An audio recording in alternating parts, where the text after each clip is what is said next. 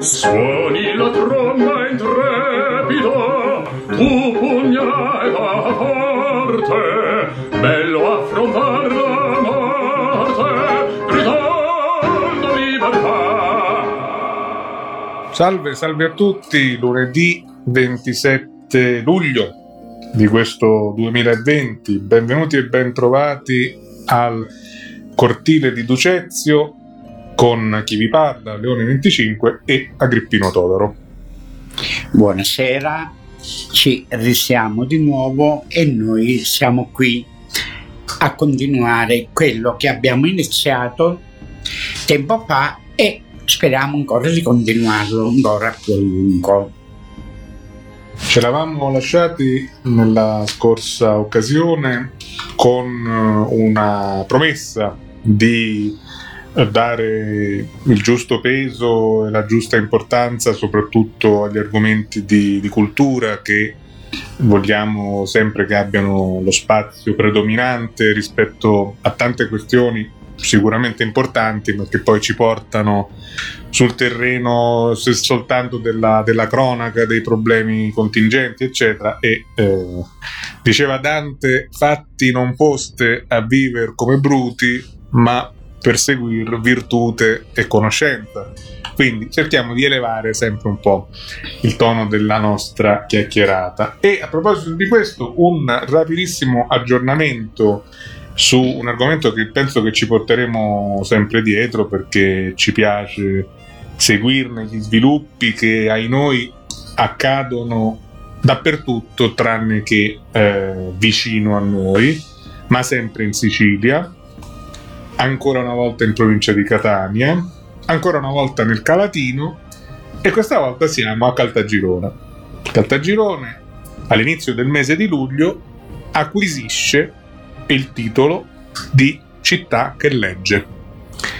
Ha dimostrato negli anni una volontà, nonostante i problemi, nonostante il dissesto finanziario che dovrebbe giustificare qualsiasi inefficienza o qualsiasi assenza di progettualità e invece è diventata anche lei città che legge. Mi pare che pian piano eh, le città che leggono stanno prendendo un bel piede. Si iniziò con Augusta, continua ai Doni, adesso c'è Caltagirone, ma non so a quando noi possiamo arrivarci a una cosa di questa non dico che sarò pessimista e nemmeno ottimista, perché con l'andazzo che c'è mi pare che Beh, eh, prima di tutto bisogna vedere sempre se c'è un impegno, un'idea, una progettualità da parte della guida politica di ciascun comune, perché se non c'è quello puoi leggere quanto ti pare, ma non si arriverà a fare i passi che istituzionalmente sono necessari per questo. Però poi non si venga a dire che eh, vorremmo, faremmo, eccetera, eccetera, mari e monti, ma purtroppo non abbiamo i soldi perché a quel punto è una scusa, una volgare scusa, perché proprio questa formula nazionale della città che legge va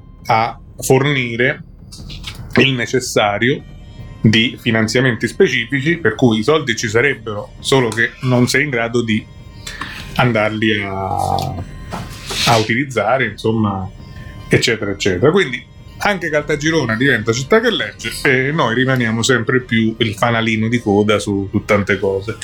E chiusa qui questo aggiornamento, ogni volta che sapremo di, altre, di altri comuni, eh, lo diremo. Chiaro, allunghiamo l'elenco delle città virtuose che leggono e sanno in quanto riguarda me, non, non so proprio, sono pessimista perché non, se dovrebbero fare qualcosa culturalmente parlando non si può fare perché non ci sono soldi e non si fanno. È sbagliato.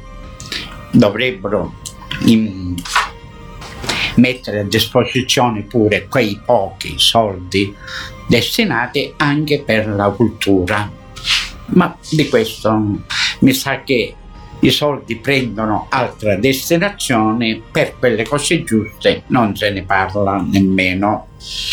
Non lo so, avrebbe fatto tanto piacere a me questo paesino carico di storia con tanti uomini di cultura, piano piano stiamo cancellando tutto. Tutto, ci scordiamo di tutto e ci dimentichiamo tanto. Però si va avanti con delle fesserie che non hanno senso. Ah, di qua, ah, di là. No, non, non, non è la cosa che culturalmente si potrebbe parlare di questo.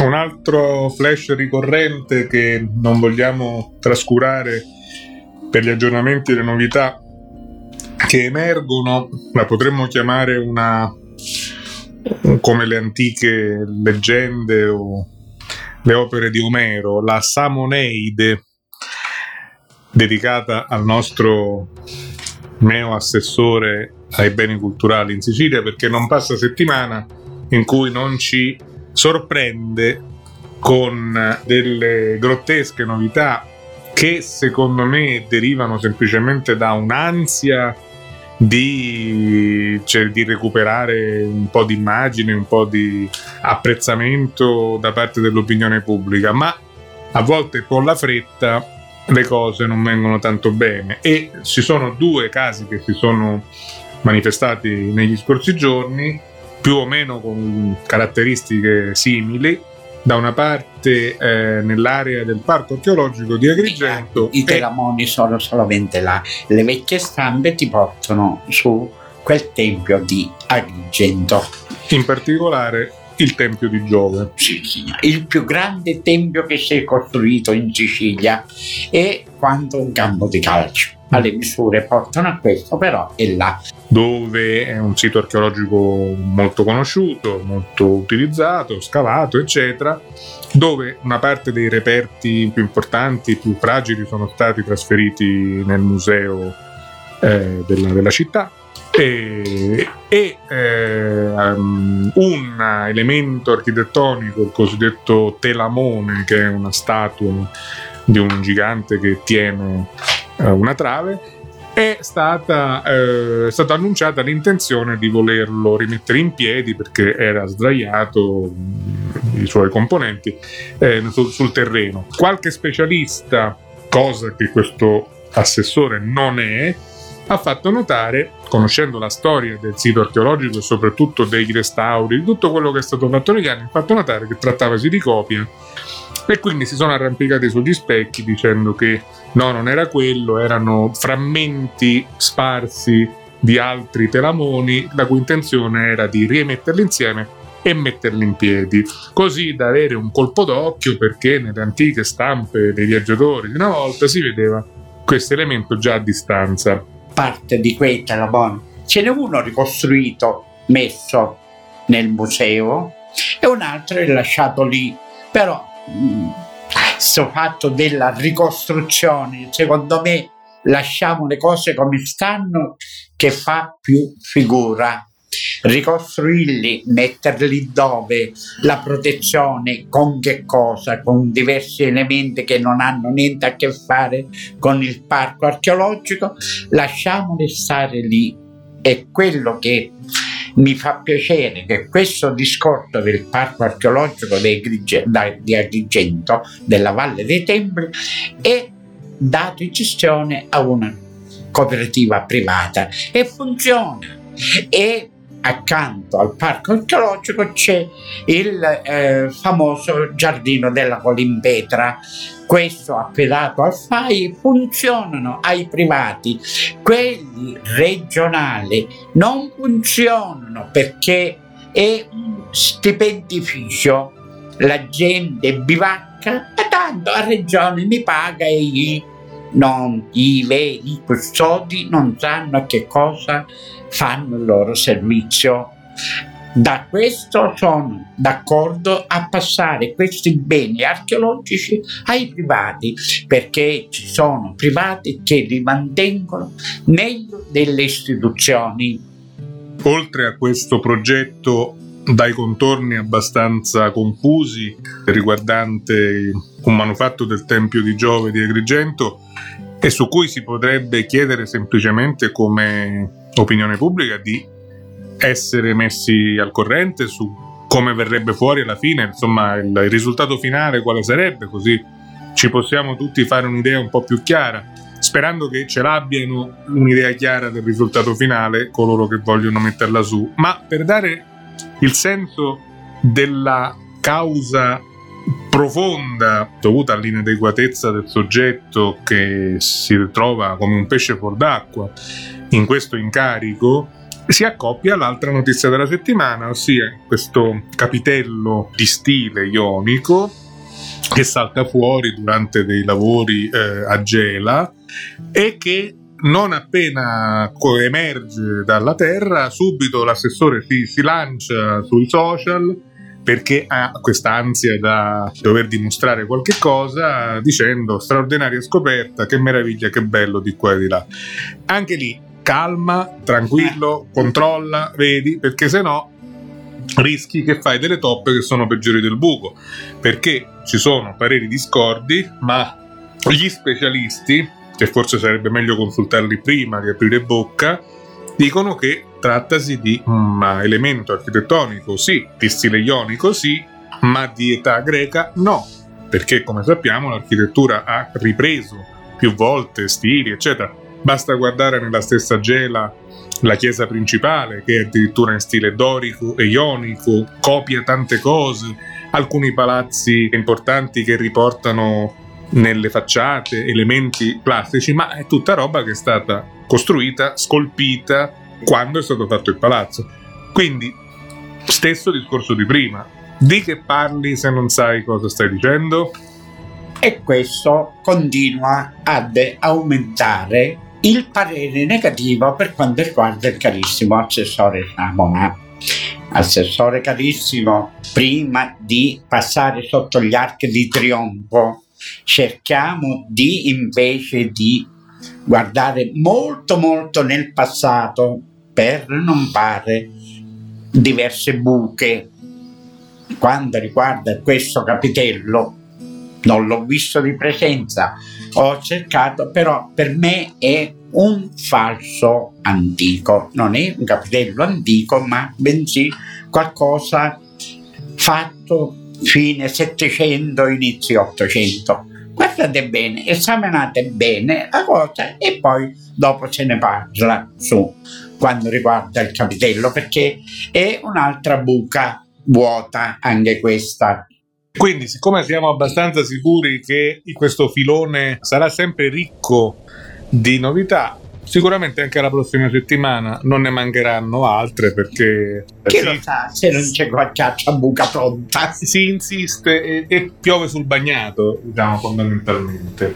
Bene e adesso come era stato eh, annunciato e promesso vogliamo riprendere un elemento che ha contraddistinto alcune delle puntate della rubrica che è andata avanti per 30 episodi e che si chiamava la, L'ora di Ducezio, a cura di Laura Savoca, e che ha dato al centro studi Ducezio la possibilità di utilizzare questo mezzo per divulgare, per raggiungere un pubblico magari che di solito non frequenta molto biblioteche o altri luoghi del genere, per proporre una serie di cose, tra cui questa, questo appuntamento che spesso è stato proposto con eh, la voce e i ricordi di Agrippino Todaro riguardanti soprattutto il contesto di Mineo e dell'area della provincia di Catania e che avevamo cominciato proprio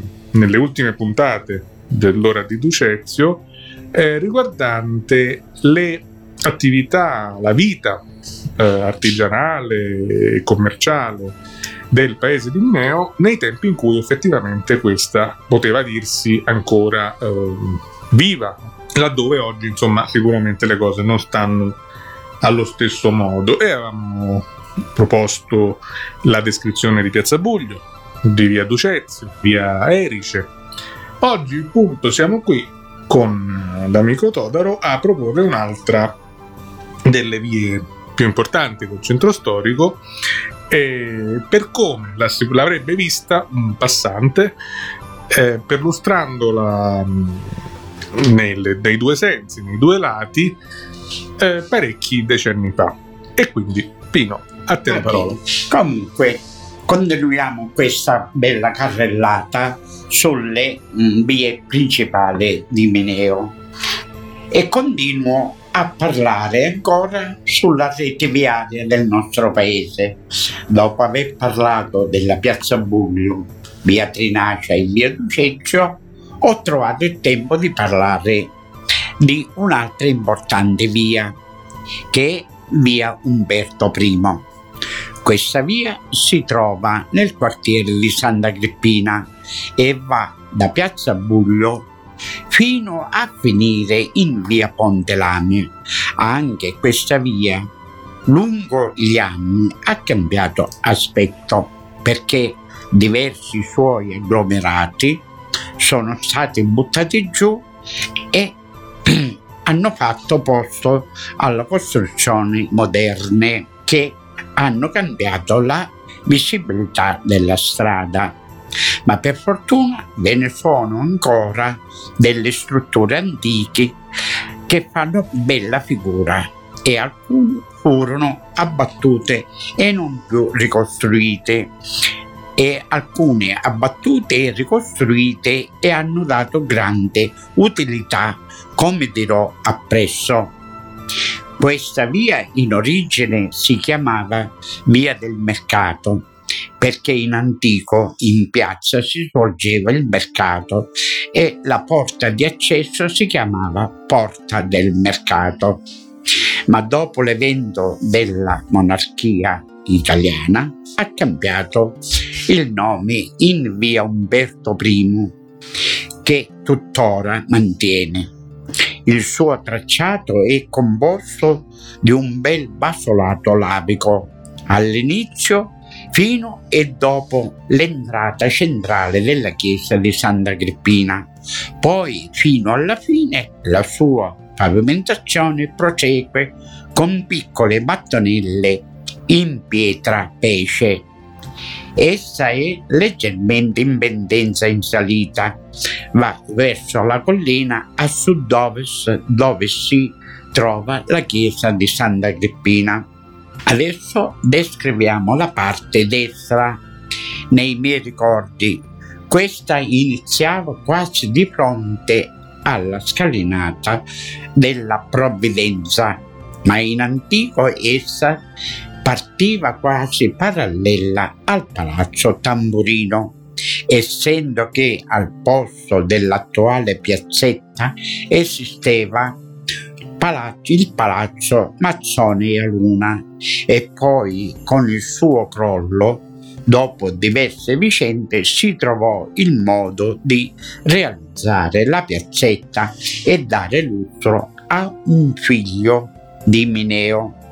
Si realizzò il monumento a Luigi Capuana dagli anni 30 del Novecento, dunque questa via sul suo lato destro si accorcia e si inizia. Io ricordo che al numero uno c'era il barbiere, vi lavoravano assieme Amato e Gulizia.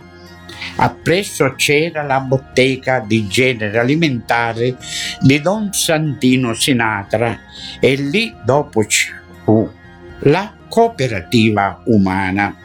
Adesso è il negozio dell'ottica. Appresso, in basso, c'era la sede della democrazia cristiana e la sera ci andavamo a guardare la televisione e pagavamo 10 lire.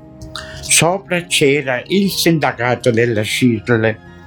Più avanti c'era la bottega che sembrava un bazar di donna Maruzza a Parenedda e in questa bottega c'era un disordine che solo lei sapeva dove mettere le mani. Appresso vi è la scalinata a scendere Vico lo Surdo e dopo la via c'era il locale successivo. Nel locale successivo ci si trasferì per un po' di tempo la bottega di genere alimentare di Don Santino Sinatra. In seguito ci fu il negozio di tessuti gestito dalla famiglia Caponetto e dopo di loro fu la realizzata la prima sede dell'Aves che se non mi sbaglio fu inaugurata nel 1983 dal dottore Agrippino Carcò e della figlia Giovanna. Appresso vi sono le case del maestro Salerno, poi vi era il barbiere del signor Mario Modica. E ancora più avanti, prima che venisse costruito il palazzo dove c'è la banca agricola di Ragusa, c'era un gruppetto di case male andate e anche una bottega dei generi alimentari gestita da donna Sarafina, moglie di don Pianuzzo Castania. Adesso con il nuovo edificio c'è la banca e incorpora nel muro uno del nuovo palazzetto c'è un'antica mattonella che raffigura la Sacra Famiglia e che anni fa fu oggetto di un furto, si è rotta e adesso si vede solo a metà. Subito abbiamo un'altra scalinata in discesa, via Caratabia, e dopo vi sono una serie di edifici di nuova costruzione, ma in una di queste, la prima dopo la via nell'antica costruzione c'era la bottega di Mastro Ignazio, un cartagironese che vendeva tutta roba di terracotta di Caltagironi, piatti, pendoli, oggetti per la casa, eccetera. E nel nuovo edificio sono venuti la banca agricola e l'Aves. Continuiamo più sopra c'era il Sarto Tolomeo e anche un negozio di vestiti. Avanti c'era il fotografo Mimmo Marchese e poi il negozio che vendeva scarpe del signor Incatasciato. Ricordo che da piccolo, la domenica, da Val Guarnera, caro Pepe, venivano delle persone che vendevano le scarpe. Questo signore diceva a mio papà che un suo figlio era partito militare e forse al Mineo non potevano più venire, essendo rimasto solo. Forse era il signor Cagnino che io ho conosciuto a Udine e mi aveva detto che era di Val Guarnera e nel suo, quel suo papà alla fine degli anni 50 lo portava a Mineo a vendere scarpe, ma che poi si era fatto famiglia a Udine, caso strano. Più sopra vi è la casa forse natale di padre Scaro. E appresso ci abitavano gli ignori così chiamati da mia nonna che erano le signorine Catania erano grandi d'età e brave sarte molto cercate dopo vi è la via Caprera che immette in via Merlini c'era una bottega di genere alimentare dei Caprera. Dopo c'era la bottega dei Pannieri Fratelli a Luna e poi la casa di donna Ianuzza Apiturra, cugina di padre Bellino, e suo marito era Massaro Iano Morè. Più sopra c'era la Raluggiara, Donna Anzina appresso c'era un negozio che vendeva abiti, abiti di lana, gomitoli, eccetera. Dopo c'era la casa dei genitori di padre Gulizia e appresso la bottega di genere alimentare di, da Piccita. Avanti la famiglia Sinatra, che non so perché chiamavano i giornalari. Dopo vi è la casa di mia nonna a Signa, Cassisi e sotto il suo balcone c'era un scarparo da un binuzzo d'ambolo e da lì c'è una scala che scende via Lauria fino al cortile Lauria e denominato un cortiglio del dottore Carcò.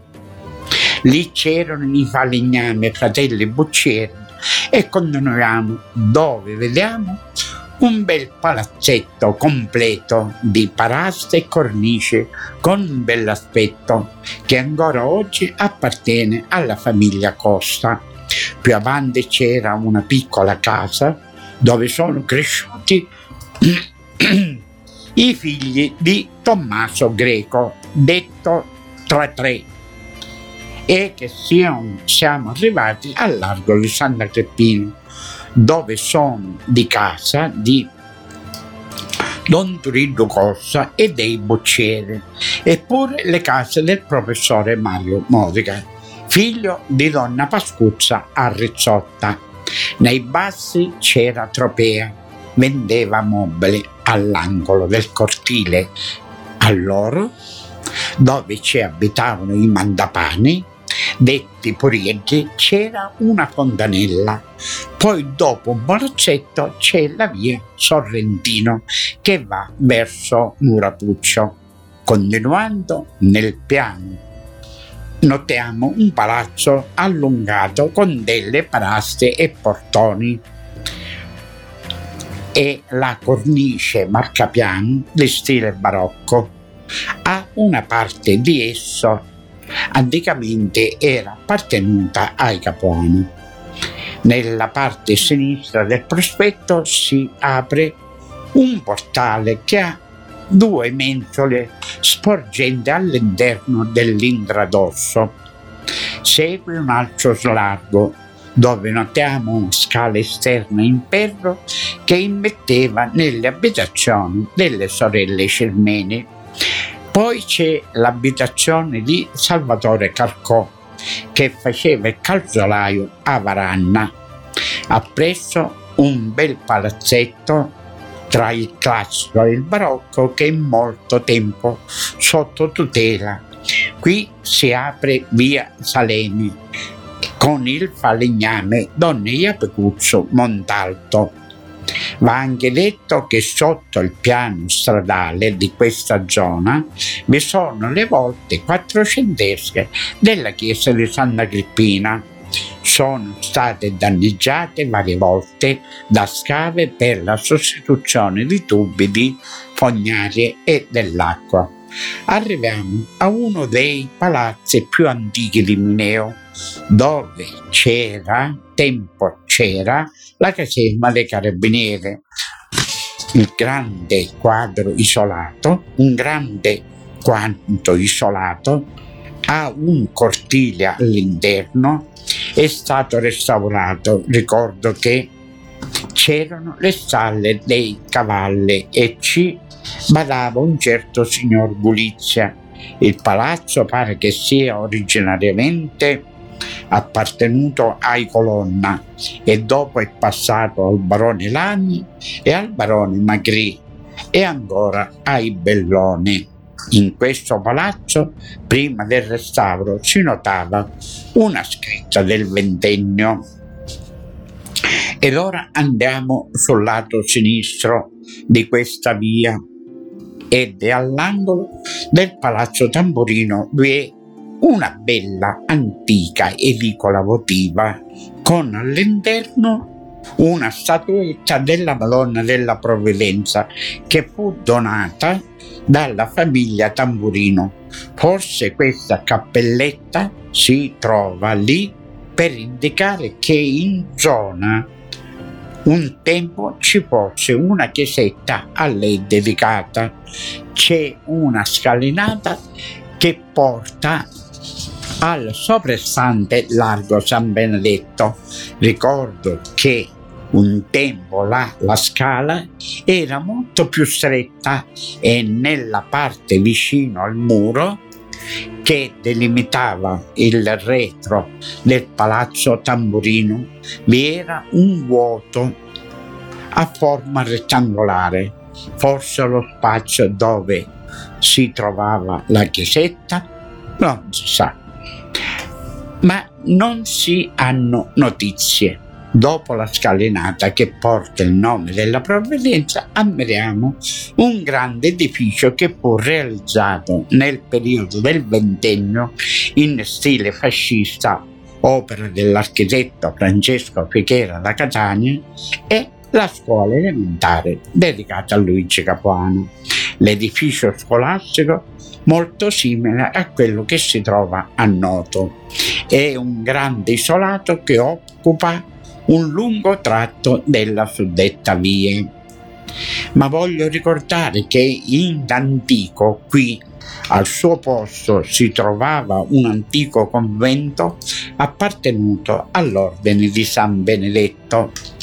Là, verso la fine del 1300, per lungo tempo vi fu ospite una delle ultime regine di Sicilia, nel periodo aragonese Bianca di Navarra, essendo moglie di Re Martino il Giovane. Su questa via, ai tempi del monastero, si trovavano dei bassi angusti dove c'era qualche fabbro e diversi ambienti dove mettevano dei carretti. Più avanti, dopo il muro di contenimento, c'è via Vico delle scuole e c'è un gruppo di case che apparteneva a separa la via Umberto e la via Paolo Maura.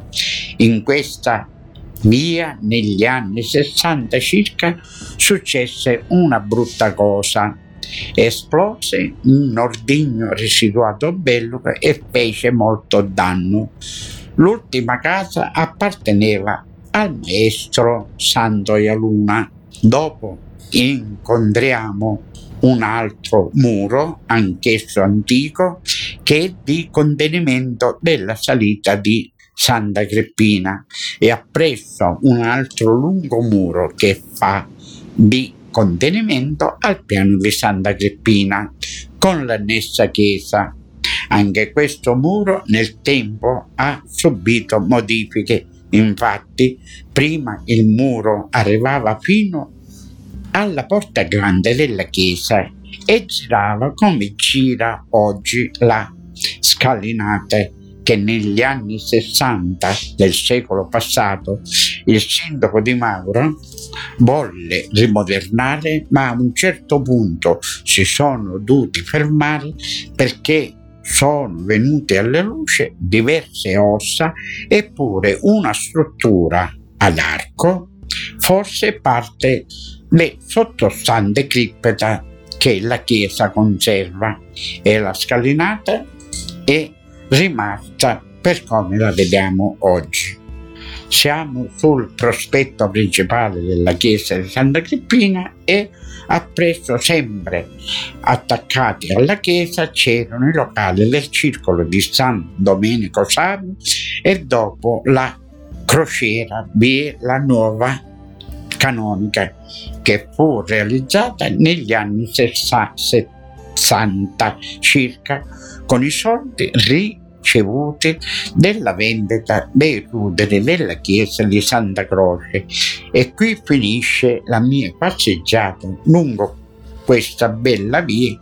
Spero che sia una cosa utile. Con ciò ho voluto ricordare anche questa bella via che lungo il suo percorso anche lei ha visto tante belle cose tante processione, tante feste, tante discese di funerali, perché i funerali di Santa Crippina in antico forse passavano di via Paolo Maura, la, che poi ne parliamo appresso, ma attualmente tutti i funerali di Santa Crippina scendono di questa via. Con ciò non è una cosa piacevole, però ho descritto questa via così come me la ricordavo io e di quello che si è potuto recuperare delle voci locali anziane e di qualcosa che si trova scritto nei libri antichi.